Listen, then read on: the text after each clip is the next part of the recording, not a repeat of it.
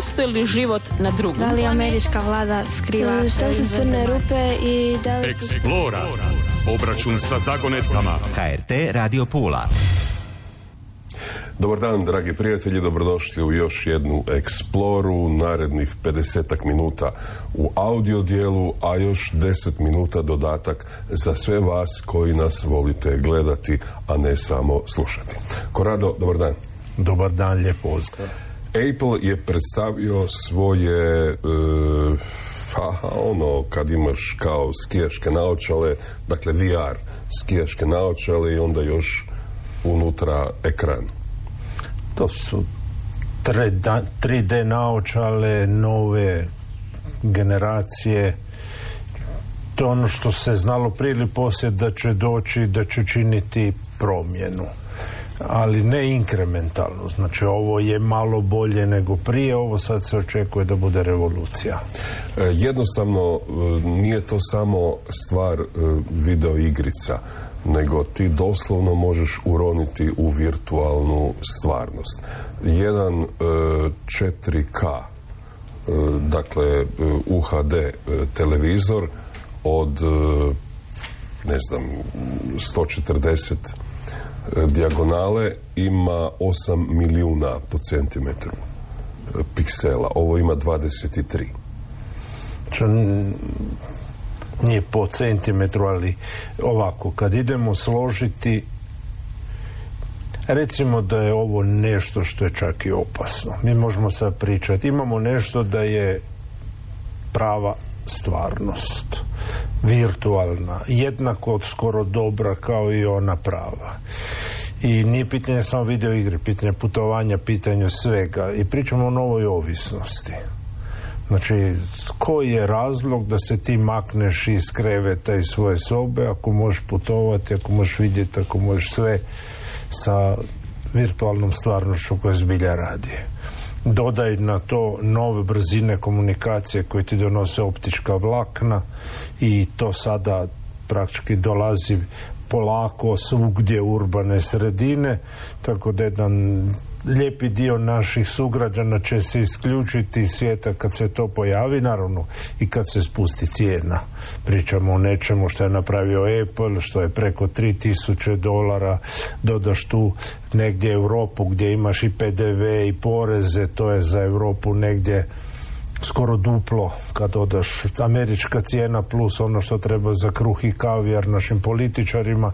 Znači onaj dio priče je da nije sutra ali ako Apple napravi sada za godinu dana će konkurencija nuditi nešto slično, veoma sličnim karakteristikama za nižu cijenu. Tako da u znanosti imamo. Arhitektura i, i taj dio je naprosto što moći proputovati kroz zgradu koja nije sagrađena, ali ovaj put zbilja da funkcionira. Jer ono prije je sve bilo otprilike trzalo i obično ljudima bilo slabo nakon što su to koristili jer nije bio doživljaj pravi. E, I sada će se trebati naučiti. Znači, nakon što ti gledaš nešto, a tvoj centar za ravnotežu i kretanje k unutarnjem uhu tvrdi da to nije tako. To znači da će ti biti slabo. Znači, naš e, vid i centar za ravnotežu i kretanje su direktno vezani. Ako se među njima pojavi razlika, znači da si se otrovao alkaloidima. To su naši preci. Znači, u trenutku kad ti se krećeš i vidiš i nije isto, otrovan si i prazniš želudac. Kao morska bolest.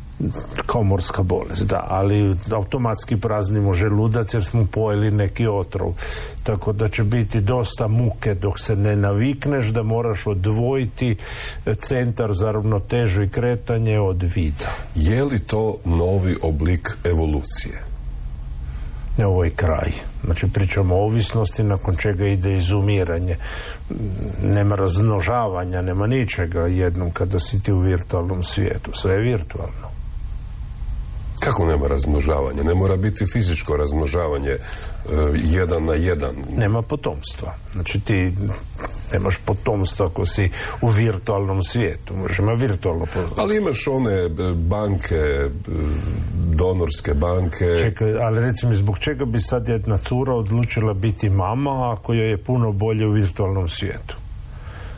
I onda je pitanje onoga što se sad već godinama dešava što gura i trilaterala i svi da je u stvari ekološki brak brak bez djece da je u stvari najbolje biti u vezi da nemaš djecu da ti ne treba zbilja neko da ti upropasti najbolje čekaj, godine to života su, to su Korado, to su gluposti na koje mi na moramo... Koje pada 80-90% mladih trenutno. Ali naš je zadatak između ostalog i misija kao ljudi od javnosti, posebice tvoja, da upozoriš te mlade ljude da je dijete ne samo nastavak tvog života, nego jednostavno e, izumrijet ćemo kao vrsta ako ne budemo imali djece.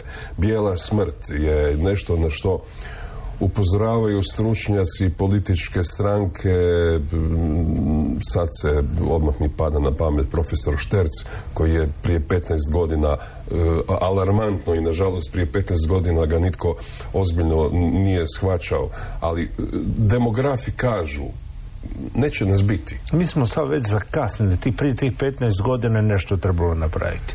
Prije 15 godina trebalo razmišljati da ne trebamo potjerati sve te naše sugrađe van iz Hrvatske zato što tu ne mogu živjeti, ne mogu naći stan.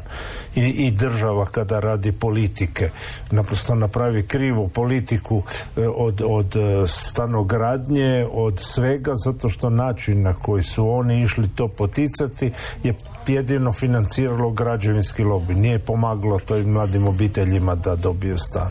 Znači, hoćeš imati obitelj, ok, gdje će stanovati? Znači, mi nemamo riješeno one e, osnovne preduvjete da biš ti mogao reći, ok, sada sam spreman za zasnovati obitelj. Nismo mi jedini. Znači, mi kad idemo pogledati po svijetu, gotovo su svi zakazali u tom poslu. Znači uvijek je bilo bitno i profit, kapital, nešto, nešto, nego e, zajednica. Sad su se sjetili, sada je kasno. Dobro, odluka pojedinca da nema djece je egoizam najveće kategorije. Više od toga nema. Dakle, i to se sad upravo glanca neopisivo i to je u statutu trilaterale. Znači postoji jedna od organizacija službenih, ima web stranice, ima sve, gdje se okupljaju najveće glavonje bogataši iz svih onih kontinenata koje čine bogati svijet. I jedan od e, e, ciljeva je spustiti broj stanovnika zemaljske kugle ispod milijardu. Mislim da neki 300 milijuna čak imaju u, u, u planu i ne tako da se naprave ratovi, nego sa politikama koje će dovesti do toga. Te politike su toliko neopisive glupe i sa što ćeš napraviti? Dobro, ali ratovi koje e, netko po mom dubokom uvjerenju iz pozadine e, kreira. Zove se kapital, još te je Marx to opisao. Mi jednog trutka moramo shvatiti da postoje nešto što je skoro živo biće, a nije živo biće, a to je kapital. I mi to imamo i u zakonu. Zove se, imaš e, osoba obična, imaš pravna osoba. To je novac koji se ponaša kao osoba. I taj kapital je čudovište koje mora rasti, žderati sve oko sebe i bogataši su samo žrtve tog kapitala. Ako ne znaju ga koristiti. Ako ti kapital misliš da skupljaš za nešto ne, kapital skupljaš zato što ti je to zabavno, onda si u redu. Onda si Warren Buffett i ova ekipa. Ali ako ti pokušavaš kapital, pa to iskoristiti si samo dio tog čudovišta koje radi. Znači, kapital je do sad sve napravio da se oplodi da se razvija i da živi na podlozi koje je homo sapiens.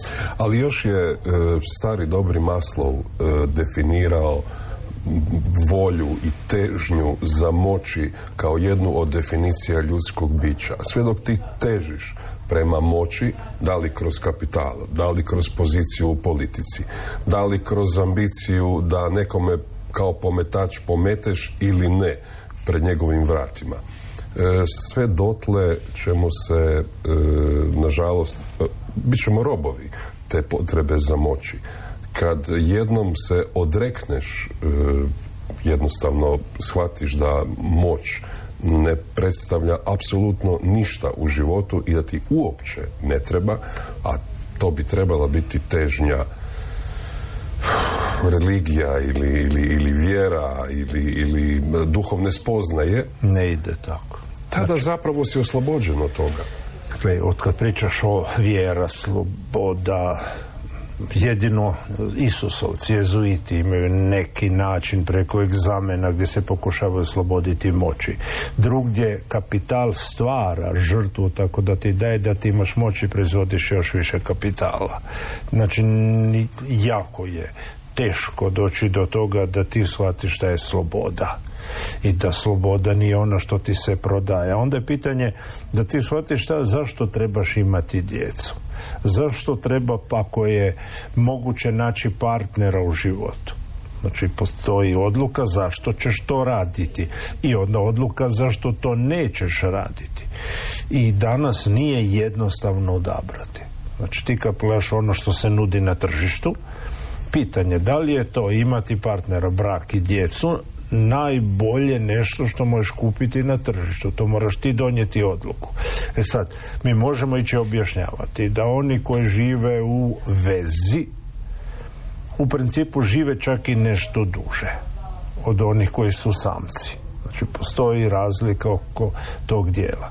Onda postoji i, i razlika između žena koje su mame i one koje nisu isto tako u ispunjenosti životom.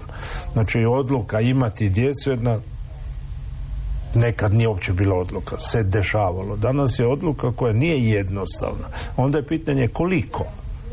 Ne pitanje jednoga, nego koliko djece ćeš imati. Jednog je problem meni kao edukator, poslije to dijete dođe meni ja imam problema sa djetetom koje nije imalo konkurenciju u obitelji. Znači, dva, tri, koliko ćeš se odlučiti. Znači, to su odluke koje ljudi moraju doneti danas već racionalno, a onda je pitanje koliko to dijete košta. Svi zaboravljamo da to nije više ono kao nekad. Dijete košta skoro ništa, to je samo malo više kruha u obitelji. Djeca danas koštaju jako, jako puno. I sad pitanje da li ti možeš podnijeti taj trošak ako nemaš riješeno stambeno pitanje i plaćaš 500-600 e, eura mjesečno na, na pa, stan. Pa, znam rado, ali djeca nisu ekonomska kategorija. Ja sad ti da danas je sve ekonomska kategorija. Ma naši starci su, ili, ili, ili djedovi i baki imali su ih po 13 15 a imali Pričamo o poljoprivrednoj zajednici gdje ti je djeca pomoć u polju i ti imaš razliku između poljoprivredne zajednice gdje je kapital tvoj za moć skupljati krumpire, raditi nešto novi para ruku su djeca i kada ti dođeš star nema mirovine. Ta djeca njih 13 mora na neki način se podijeliti i tebe izguravati dok si star jer nema mirovine. Taj svijet se srušio u trenutku kad je poljoprivredna zajednica nestala. U trenutku kad je država rekla mi ćemo brinuti o mirovinama. To što je zezi, što ne funkcionira ni jedno, ni drugo, ni treće je jedan drugi problem. Ali virtualne Apple-ove naočare ne mogu zamijeniti osjećaj kad miluješ unučad. Ne možeš e, e, imati psa i mačku za zamjenu djece. I ne može zamijeniti neka imaš doma tineđera jednog ili dva i kad ti dođe volja za upucati njih pa, zajednicu. dobro, to su izazovi koje rješavaš u životu kao sve ostalo, ali jednostavno mi danas ovdje postojimo zato što nas je netko e, otac i mater napravili ili nas je netko usvojio. Ma, nisam protiv, to je moj posao. Ja uvijek se ljutim na, na naše bivše studente kada su, rekao bi egoistični i ne naprave niš.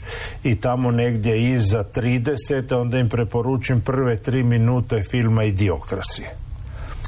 Znači, da vide kako završava cijela priča i zašto srednja inteligencija čovječanstvo pada. Znači, taj dio priče je, odgovor je da. Ali da djeca ne koštaju, zaboravimo, to je u poljoprivrednim zajednicama gdje oni uspiju svojim radom prehraniti samo sebe. E, ova društva koja su danas zapad razvijena nešto, plus Kina su zaribali epski tu priču. Politika jednog djeteta u Kini je dovela Kinu na put bez povratka. I Gotovo. politika ekonomska Hrvatske da ćemo ovaj narod guliti kao krumpir cijelo vrijeme dovela do iste priče. Da bježe ljudi zato što je beznađe. Da, e, samo da ne bi e, naši prijatelji koji nas gledaju i slušaju krivo, odnosno pogrešno shvatili. E, onaj tko iz medicinskih razloga ne, bioloških razloga ne može imati djecu. Ma može se nije pos- okej, posvojiti dijete. ali nije predmet ove rasprave. Ma ne. Govorimo isključivo i samo o ljudima koji su vlastitom odlukom odlučili da će život provesti bez opterećenja zvanog djeca.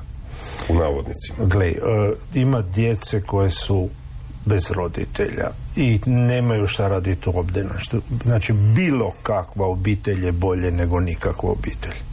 Znači, uopće ona pitanje da li e, e, e, jednospolni brakovi trebaju, svi im mogu osvojiti dijete, dijete treba biti u obitelji.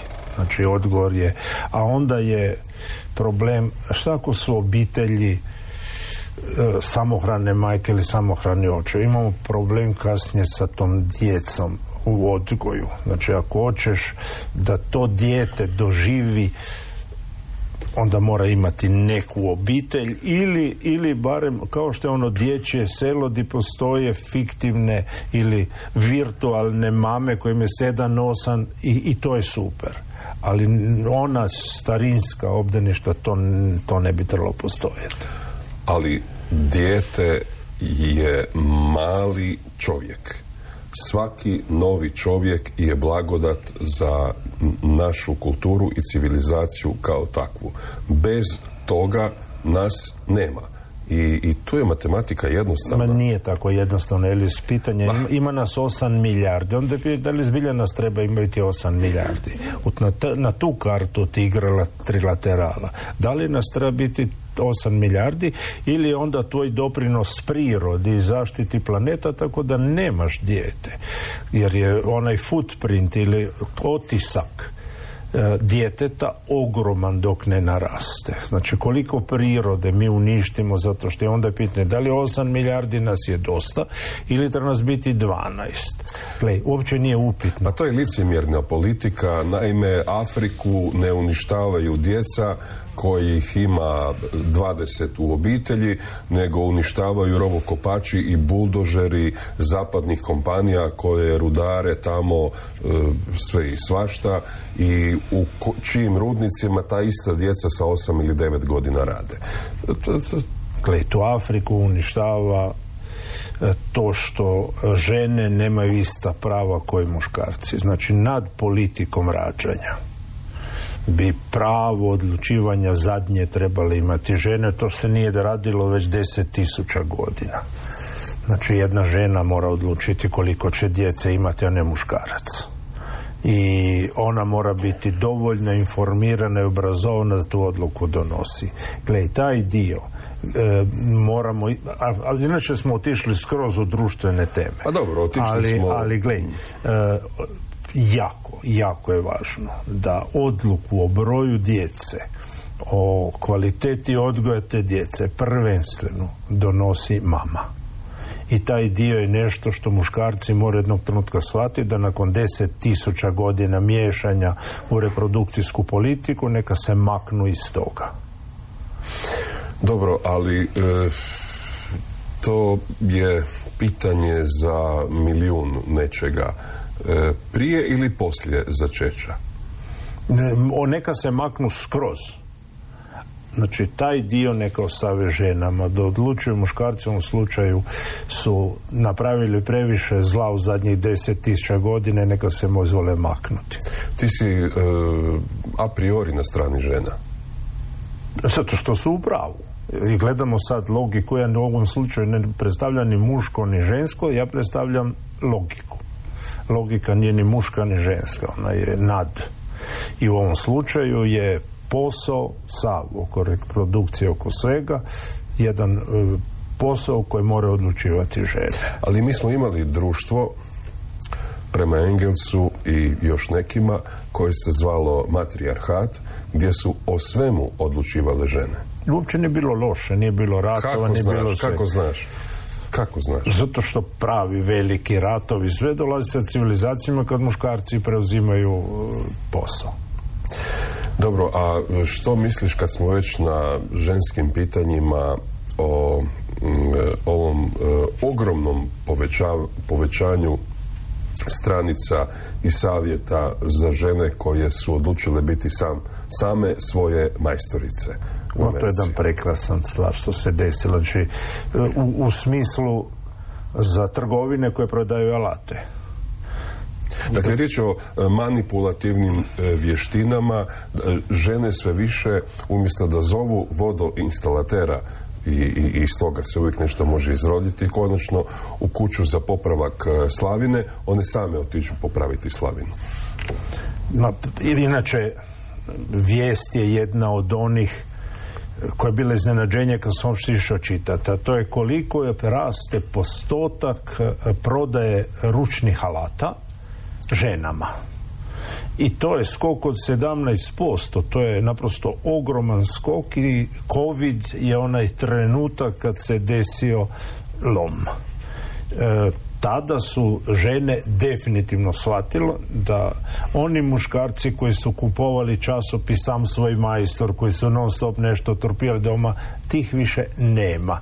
Ti su izumrli su duboko u mirovini i one više ne popravljaju stvari po kući. Majstora danas naći je bingo skoro kao na lotu da nađeš dobrog majstora koji će te napraviti i da ti s guštom platiš to što je napravio, napravio dobro. Ma lakše ćeš naći jamca za kredit nego majstora Znači, za... i sad je pitanje, a šta to ne rade muškarci? Muškarci u međuvremenu prestali čita sam svoj majstor, postali su kekasti mekasti i to su oni koji kad budu kupili te naočale o kojima sad pričamo, tih više nemaš. Znači oni nestaju. Zašto? Zato što su muškarci u ovom slučaju slabiji spol i, i nisam siguran kako će se izvući iz ovisnosti tog tipa. I onda je ono što se desilo da kad su cure vidjele na TikToku, na YouTubeu koliko je lako zamijeniti slavinu. Koliko je lako sa novim alatima nešto prerezati ili odraditi, jer više ne treba fizička snaga. Nekad za napraviti je trebalo kopat, mlatiti i to je trebalo mišića. Više mišića ne treba, sad je tu elektromotor. Ne samo to, nego imaš na YouTube-u manual za apsolutno sve. I ti u tri minute pogledaš i riješiš problem koji ti visi već mjesecima u kući, vidiš da je u stvari sve ono nerviranje koje si prošao, stvari pljuga jednostavno. I taj dio je jako, jako važan. Naj- Najprije su one se odlučile same farbat. Sad su zaključile da ne postoji niti jedan posao u kući koji je teško napraviti ako imaš alat koji za to odgovara. I tu su sad proizvođači alata našli novo tržište žensko i očekuju da će biti bum prema curama sam svoj majstor. Znači ono što je bilo tih 70-ih, 80 godina prema muškarcima, izvolite, kupite alate, nešto radite po kući, sad se ide prema curama. I da, mogu i one sve, zato što sa modernim alatima nije uopće u pitanju snaga, nego je preciznost vještina. Dobro, sad još e, jedno potpitanje pa ćemo zaključiti ovu temu o muško-ženskim odnosima kad ti kažeš da ćemo izumrijeti. Da li to znači da ćemo mi muškarci izumriti prije? Dakle, pitanje je koliko si potreban. Izumreš ako si nepotreban, ako si potreban. Ne, nije problem. Dvije cure mogu imati djecu danas i ne međusobno. ono- Umjetna oplodnja je pitanje samo odluke da li će se ići igrati sa matičnim stanicama ili ne. Gledaj, kad bi svatko od nas muškaraca postavio sam sebi pitanje koliko sam potreban, odgovor je toliko razočaravajući. Ne, nije. O, od- važan je. Znači, tata je u tom odgoju u obitelji važan. Znači, ta razlika, čak i ako su dvije cure koje imaju djecu ili dva muškarca, mora postojati razlika tata-mama. Znači jako je važno. Ili mora postojati ono što zove loš policajac dobar policajac. Znači moraš imati taj dio. Ili moraju bake i djedovi. Znači odgoj u zajednici je nešto što je važno za dijete. Znači mora biti više njih i neka zajednica. E, ne smije biti e, jedan jedan jer onda je problem kasnije tom djetetu shvati kako funkcionira svijet. Posao tate je izuzetan važan. Posao djeda je važan. Posao bake je važan u tom odgoju da netko se e, potpuno socijalizira i da nema problema kasnije. Dakle, da ne zaboravimo sa čime i kako smo počeli sa Apple-ovim Provision e, naočalama. I otišli u kapuz. I otišli o, o, o, o valorizaciji djedova, baka, očeva i zajednice. majki. Zajednica cijela je važna ta zajednica je svakim danom stubokom različita od onoga što smo imali jučer i prekjučer. Toliko da se Greta Thunberg, Thunberg e, počela zalagati za nuklearne elektrane. E, i uhapšena u Njemačkoj na protestu da se blokira rudnik lignita novi. Dobro, e, njemački zeleni nisu švedski i norveški zeleni. Skandinavski zeleni su nešto... Racionalno netko koji razmišlja o brojevima i koji ako vidi da e, e, jedna nuklearka u svom životu ubije toliko ljudi statistički da sto puta više ubije ljudi partikulati iz jedne termoelektrane na lignit. To njemački zeleni ne uspiju shvatiti i tamo izgleda da rade emocija, ne pamet. I cijela Njemačka će u kapuz ako se to nastavi ovako. Znači jedna država koja je živjela na racionalnom, na znanstvenoj metodi trenutno živi u nekom svijetu koji je neopisiva katastrofa. Kad kažeš partikulati, evo sad ćemo malo o čistoći zraka. Imamo vijest od prije par dana da Zagreb ima izuzetno lošu kakvoću zraka. E, često znamo reći da svi gradovi koji imaju takvu, takvu mikroklimu, a u nekakvoj kotlini su, zapravo imaju e, lošu kvalitetu zraka.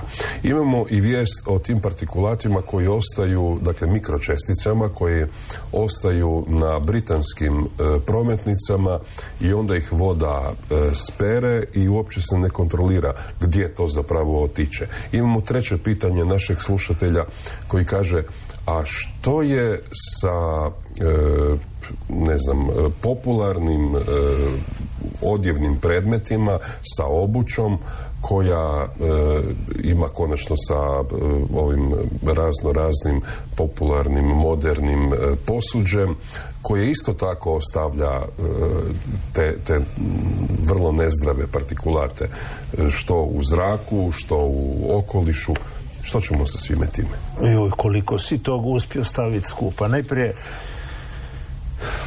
ono što su Englezi išli mjeriti je ona mikroplastika o kojoj se cijelo vrijeme priča.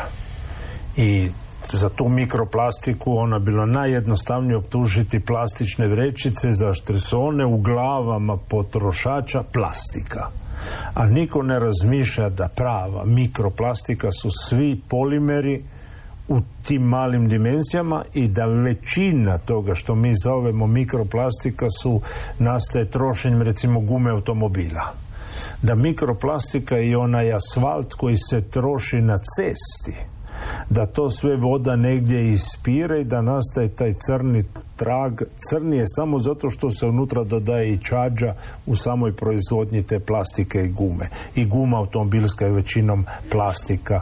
Nije to ona i, i čak i, i e, kaučuk je jedna vrsta plastike ili polimera. E sad kad idemo složiti ta vrsta plastike, bakterije mogu čak i pojesti. Znači ako mi stavimo mikroplastiku na jedno mjesto i dodamo bakterije koje će naći da ima energije dovoljno unutra, da ima vodikove veze, da oni to mogu na kraju kraju i smazati. I to će nestati. I to važi i za naftu koja se prolije. To važi i za plin koji izlazi van. To ako je ikako moguće bakterije nađu i to pojedu. treba vremena njima, ali postoje kemikalije koje bakterije ne mogu pojesti, a to su kemikalije gdje su polimeri, gdje je klor ili posebno fluor kao jedna od molekula koje čini i te kemikalije zovemo vječne kemikalije. Nisu apsolutno vječne, ali u prirodi mogu trajati bez problema milijune godina. To su one na bazi teflona? To su, recimo teflon je jedna od tih, ali teflon Šta nije to jedna kemikalija, tih kemikalija postoje tisuće i tisuće i čak i kad se proizvodi tava od teflona, onda se nanese namaz i onda se polimerizira tamo, ali polimerizacija je nije perfektna. Znači ti dobiješ tavu koja ima teflon. I sad prvo grijanje te tave je katastrofa. Znači prvo grijanje te tave izaći će van svi plinovi koji nisu sudjelovali u polimerizaciji. Znači, Ali mislim da negdje i piše da tava prije upotrebe, redovite upotrebe bi trebalo u njoj zagrijati vodu i, i tu vodu baciti. U principu bolje zagrijati ulje i baciti znači mora biti na višoj temperaturi. Vrelište je više, da. Da, a onda ne smije se desiti da zaboravimo tu tavu na vatri i da pređe 360 stupnjeva jer se onda taj teflon raspada opet u te kemikalije. Znači ne smije se nikad desiti da pregrijemo teflonsku Ali što je sa obućom i odjećom koja, koje ima te, te e, tragove fluora? Dakle, mi ne možemo to izbjeći. Znači, mi smo danas u situaciji da su te kemikalije izuzetno vrijedne. Znači ti u tehnologiji imaš teflon i ako trebaš proizvoziti, ali ti teflon neće ti se pretvoriti u mrvice, ali hoće ti neke od ovih vlakana koje su odbijaju vodu i koje su specijalne i koje su na toj bazi rađena. I ta vlakna kad se mrve nisu toliko opasna koliko plinovi koji izlaze, a koje su vezani uz, uz taj vječite kemikalije. Znači, plinovi su problem. Da se razumijemo, to nije plin da ti sad od, udahneš, umreš kada imaš halone za gašenje požara i to su fantastične kemikalije kad trebaš ugasiti požar u nekom računskom centru. Znači imaš hrpu kompjutera vodu ne smiješ koristiti, e, prah, sodu bikarbonu ne smiješ koristiti i onda je kako ćeš ugasiti požar u takvom jednoj prostoru. Za to se koristi plinovi tog tipa. I vatrogasci neće umreti ako udahnu halone, ali dugotraj na udisanje nečega takoga može dovesti do zatajenja jetre. Znači, niti jedno od tih kemikala nije udahneš, umreš. Ali to važi za puno kemikalija oko nas. Znači, mi imamo sada hrpu knjiga, šta znam, e, o gljive.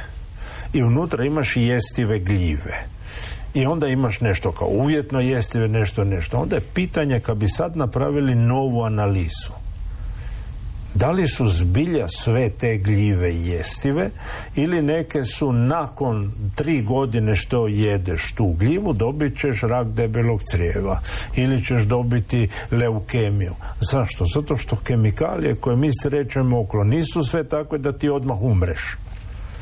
Znači mikotoksini s kojima se gljive brane od napada okolo nisu alkaloidi. One di ti se počne vrtiti u glavi i znaš da se sigurno trovo. To su otrovi koji djeluju jako, jako na duge staze. Znači, ono što mi jedemo, što pazimo, što radimo, je pitanje da zbilja moraš znati šta radiš, a onda skupljati te informacije je problem. Ali ista stvar je sa špinatom ne moraš jesti gljive. Sa špinatama se desila jedna greška prije sto i nešto godina, to tiskarska greška gdje su jedan zarez krivo makli, ispalo da je špinat najbolja hrana za željezo dodati nekome u krv. A kad se pogleda... Ja se sjetim Popaja. Da, i tada je nastao i Popaj. Sve zbog tiskarske greške gdje je na krivom mjestu bio decimalni zarez. Znači, da li špinac zbilja ima toliko željeza? Odgovor je ne. Nego čak ima i kemikalije u sebi koje smanjuju količinu željeza u krvi. On nešto ima, ali ovaj drugi dio ti taj dio poništi i špinat se zato priprema sa mlijekom Znači kad god radiš nešto sa špinatom u principu dodaš i mlijeko da neutralizira e, taj dio, ali mi smo okruženi lošim informacijama i tu nema pomoći. E, bio, bio monitoring je izuzetno značajan možda spomenuti samo da su sad jako u modi ove vječne kemikalije jer se neko sjetio i vadite krv europarlamentarcima i svima našao krvi da ih imaju i te kemikalije ali da se razumije što su im još našli? Nisu tražili ovo drugo. To su tražili tako da su radili analizu kanalizacijske voda koje izlazi iz parlamenta. Da ne daj Bože da traže ovo drugo mislim da bi bilo svašta Ma ima jedna druga priča, isto. Ok, i šta s time? Znači ono pitanje, opet je, je ke razlike. Dođeš u, ovdje negdje u, u kafići, vidiš da je neko naručio bičerin konjaka. Koja je razlika znači ono što je naručio bičerin konjak ili što je neko drugi iz Južne Amerike na branš? Nema razlike. Znači, društveno, mi smo sad počeli post... Nekad je u, Engleskoj ako si pio viske bilo u redu, ako si popio džin završio si u zatvor. Koja je razlika? Politika, represije prema nekoj manjini koji su oni odlučili da je dobro represije ne, manjine. Ne, ne, ne, ne, ne, razlika je u tome što e, nisi svoj.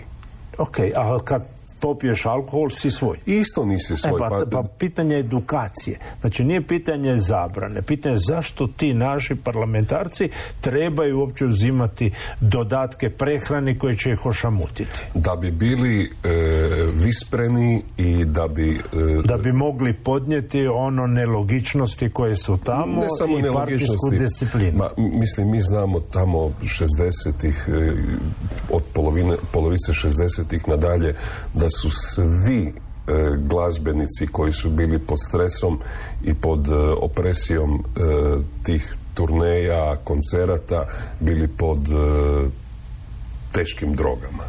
Isto se događa s političarima. On jednostavno ne može biti, biti kako da kažem, ne može ostavljati dojam pametnog i nabrijanog političara ako nije pod ne, ne funkcionira tako. Kada netko mora uzeti e, kemikaliju za imati nešto sliči sreći, to znači da ovaj društveni dio je potpuno zakazao. To znači da onaj glazbenik o kojem ti pričaš, njegov privatni život je bio totalna katastrofa i on je trebao zamjenu za to. I isto je... umrli su sami u hotelskoj sobi jer nisu imali prijatelja. Oni koji imaju prijatelja, oni koji imaju društvo, nemaju potrebu ili eventualno imaju potrebu manje količine tek toliko da bude interesantno u društvu. E, drogiranje u onom smislu da ti trebaš hitno zamjenu je kad ti je teško. Ako ti je dobro, ne trebati. Naši preci, zašto su izmislili alkohol, e, e, marihuanu, gljive razne, koku, njihov život je bio totalna katastrofa, oni su se morali na neki način isključiti. A se vratiš 300, 400, 3000 godine nazad. Život je bila jedna neprekidna borba i bol. I trebalo je na trenutak to isključiti. Ali ni političari nemaju u onoj nutrini i dubini prijatelje. To su više ili manje frustrirani ljudi. I pričamo o čemu pričamo. I trebaju nekog prijatelja koji je I moraju se napudrati svakih nekoliko sati jer bez toga ne funkcionira. Problem je što se taj dio miješa u sve. Ta politika tog tipa radi i populacijsku politiku i zaribali su potpuno tu priču. Priču o djeci je zašto? Tko se bavi time? Netko koji to ne bi trebao raditi. Da li se zbilja crkva treba baviti sa djecom. Oni su prvi koji su zaribali priču jer e, e, župnik u katoličanstvu ne smije imati djecu. Znači oni su prvi zaribali taj dio i nemaju šta pričati o djeci zato što su oni bili, to što neki župnici imaju plaću alimentaciju je druga priča. Znači onaj dio je da ne miješaj se u ta pitanja koje su ženska ako to ne radiš. Imamo jako puno pitanja na koja uopće nismo odgovarali. Imamo toliko puno, se moramo ispričati i, i, i treba reći da su neka pitanja jako, jako dobra. I da naše slušatelje ono što muči su u stvari pravi problemi i od, od znanstveno-tehnoloških intelektualnih. Digao sam ruke kao znak da se predajem i da preuzimam svu krivicu na sebe, međutim, dragi i poštovani gledatelji i slušatelji, nemojte nam odnosno nemojte ko radu postavljati e, pitanja iz e, zdravstva jer dolazimo na sklizak teren posebice ne onkološka pitanja zato što Korado nije onkolog on je jedan izuzetno mudar i pametan čovjek koji se razumije u puno stvari ali nije onkolog. Dakle onkološka pitanja prepustite onkolozima. To, to je htio sam to malo primijetiti zato što ćemo doći u nezahvalnu situaciju da o, o nečemu pričaš, a, a onda će ljudi... Ne, mi kada pričamo onom što je znanstveni trenutak, to nije terapija koja se nudi sada. Znači onaj dio DSS da ti znaš da postoji mogućnost u nekom laboratoriju da se to radi, ali to nije sad odeš u Pulsku bolnicu i pitaš to, to ne možeš pitati ni u klinici Mejo. Da. Znači, to je nešto što je eksperimentalni tretman koji se sad otkrio. A onaj dio koji je važan, dio priče, je probati biti optimista i pozitivan u svemu što radiš zato što psihosomatske bolesti su danas izuzetno dominantne. Znači mi imamo problem ne zbog onih vječnih kemikalija, nego zbog vječne depresije i problema koje imamo. Znači nas najviše ubija naš odnos prema društvu, prema uh, onaj nedostatak prijatelja, nedostatak zajednice je nešto što nevjerojatno nas smeta. A onda ono što nas ubija je e, konačno nakon toliko tisuća godina obilje kalorija i hrane. Znači ta količina hrane koju mi danas imamo je daleko iznad onoga što su naši preci imali i to nas isto. Ma ne samo hrane i kalorija, obilje svega. Mi danas živimo hiperboreju. Mi danas ako nas nešto zanima, prije smo spomenuli kako se nešto radi, odeš na telefon, odeš na YouTube i vidiš kako se to radi. Neki put vidiš i gluposti, ali uglavnom u, u, u ne znam, relativno visokom postotku dobiješ odgovor na svoje pitanje. Nekad e, smo čitali enciklopedije i tragali za pitanjima, danas ukucaš u Google tražilicu ili neku drugu, svejedno, i pronađeš više ili manje u velikom postotku. Ne, taj dio ne funkcionira više, nažalost. I uglavnom nađeš gluposti. Znači, jako je opasno. O, o, smisao ove emisije između ostalog čišćenje e, e, zrna od kukolja. Ma rekao sam u velikom postotku, naravno da ćeš naći i gluposti, naravno da ćeš naći, ali ako imaš ono kum grano salis i ako uzmeš to sa dozom rezerve, uglavnom ćeš e, svojom vještinom razmišljanja uspjeti doći do odgovora od, ključna riječ je vještina razmišljanja znanstvena metoda. Taj dio nam ne funkcionira dobro u društvu.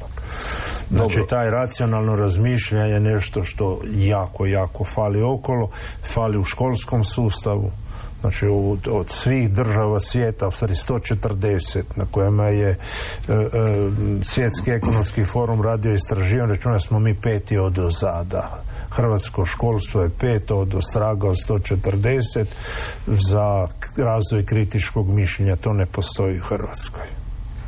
Pa da, ali nije stvar samo u djeci. Vidim da u komentarima na YouTube-u e, ima pojedinaca koji nam spominju e, rodbinu i, i obitelj zbog toga što nas upućuju ne znam na tvorca, stvoritelja e, religije, e, jednostavno, dragi i poštovani, to nije emisija u kojoj se mi bavimo sa stvoriteljem, tvorcom i, e, tvorcem i religijama. To je emisija koja već 20 godina ide s namjerom da vam pokušava jednostavno pokušamo malo proširiti vidike. E, odgovore na pitanja e, morate pronaći u sebi samima. Nećete ih pronaći gledajući ovaj podcast ili bilo koji drugi. Ovo je podcast gdje dajemo informacije di će tražiti dalje.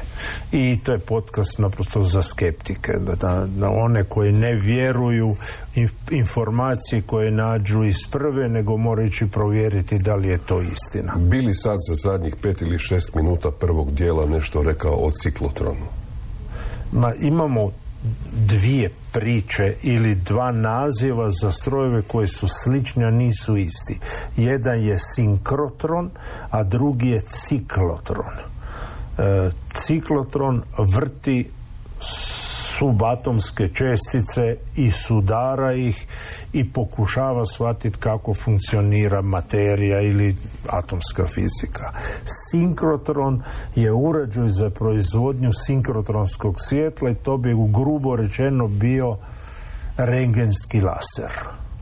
Znači, jedna vrsta izuzetno moćnog sinkroniziranog svjetla koje možemo raditi snimke mikrosvijeta. Recimo, u, u normalnom svijetu je to nemoguće, ali uzmeš jedan virus i osvijetliš ga sinkrotronskim zračnjem i ti dobiješ položaj svakog atoma unutar tog virusa.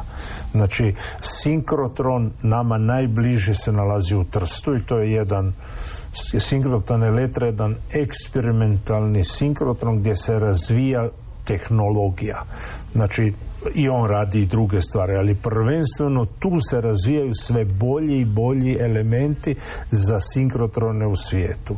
Sljedeći izuzetno važan je u Grenoblu u Francuskoj ili ima Diamond Light Source u, u, u Engleskoj. Znači to su mjesta gdje imamo izvore jednog posebnog svjetla koje se zove sinkronsko. Recimo, kad bi uzeli ovo je obično svjetlo, onda obično svjetlo postoji jedna verzija koja je laser, koja je jako, jako veliki skok. A onda prema laseru sinkrotronsko svjetlo je onaj sljedeći skok i on nam omogućava nešto što inače ne bi mogli raditi. E sad, e, da li je nešto tog tipa što srećemo svaki dan? Ne, ali kada idemo pogledati one uređaje za litografiju čipova silicija za najnovije mikroprocesore izvor svjetla za njih mora biti sinkrotron. Znači ne postoji drugi način tako da vjerojatno nizozemci kad su radili taj uređaj ima jedan mali sinkrotron koji u vakumu vrti elektrone, cima i za dobito svjetlo, jer samo sa tim svjetlom mogu proizvoditi čipove koji imaju manje od 5 nanometara elemente. I, I ovi Zepla koji su sad stavili na tržište svoje VR. Ma, ima nekoliko proizvođača, ali bez e, e, nizozemaca, japanaca, amerikanaca sa to radi. Znači Kina pokušava napraviti svoj uređaj tog tipa, ali to je tehnologija, ono kad kaže ovo je apsolutno vrh tehnologije, su uređaj za litografiju Dobro, ciklotron? Ciklotron vrtiš te čestice, sudaraš i gledaš šta se desi. Mi imamo problem sa atomskom fizikom, da mi ne možemo doznati šta je nutra. I onda zamisliti... Unutra gdje? U atomu. Zamislimo sad, mi smo netko koji gleda auti se voze po cesti i zanima nas kako ti automobili su napravljeni. Ali ti ne možeš sad doći i razmontirati auto. I onda šta radi ciklotron. Uzme jedan auto s jedne strane, uzme auto s druge strane, onda ih sudari velikom brzinom i gledaš koji komadi lete i zaključe, ha, kotač je dio auta. Onda leti karburator, karburator je dio auta. Kaže, da, ali kako karburator radi? Treba još jače zaletiti te aute da se bolje razbije. Onda je zaletiš i onda umjesto karburatora sad leti vijak, leti membrana, leti opruga i ti shvatiš kako funkcionira auto, tako da beskonačno puta sudaraš auto i gledaš šta leti okolo. To je ciklotron. Naprosto zalijećeš atome jednog od drugoga ili čestice i gledaš šta leti okolo. Dobro, taj bozon Higgsov još dalje, samo se je trebalo znači zašto je to sve skupa zaljepljeno. Znači, koje ljepilo drži skupa to sve skupa? gravitacija i onda ideš još jače razbiti da vidiš da lete zavareni komadi, kažeš, a vidi, ovo je zavareno, tu je ljepilo. Došli smo do kraja ovog audio dijela. Hvala vam lijepa, poštovani slušatelji Eksplore i do slušanja. Čujemo se opet i sljedećeg utorka. Hvala lijepa i do slušanja. Do slušanja. Postoji li život na drugom? Da li američka vlada skriva Što su crne rupe i da li... Eksplora. Obračun sa zagonetkama. HRT Radio Pula.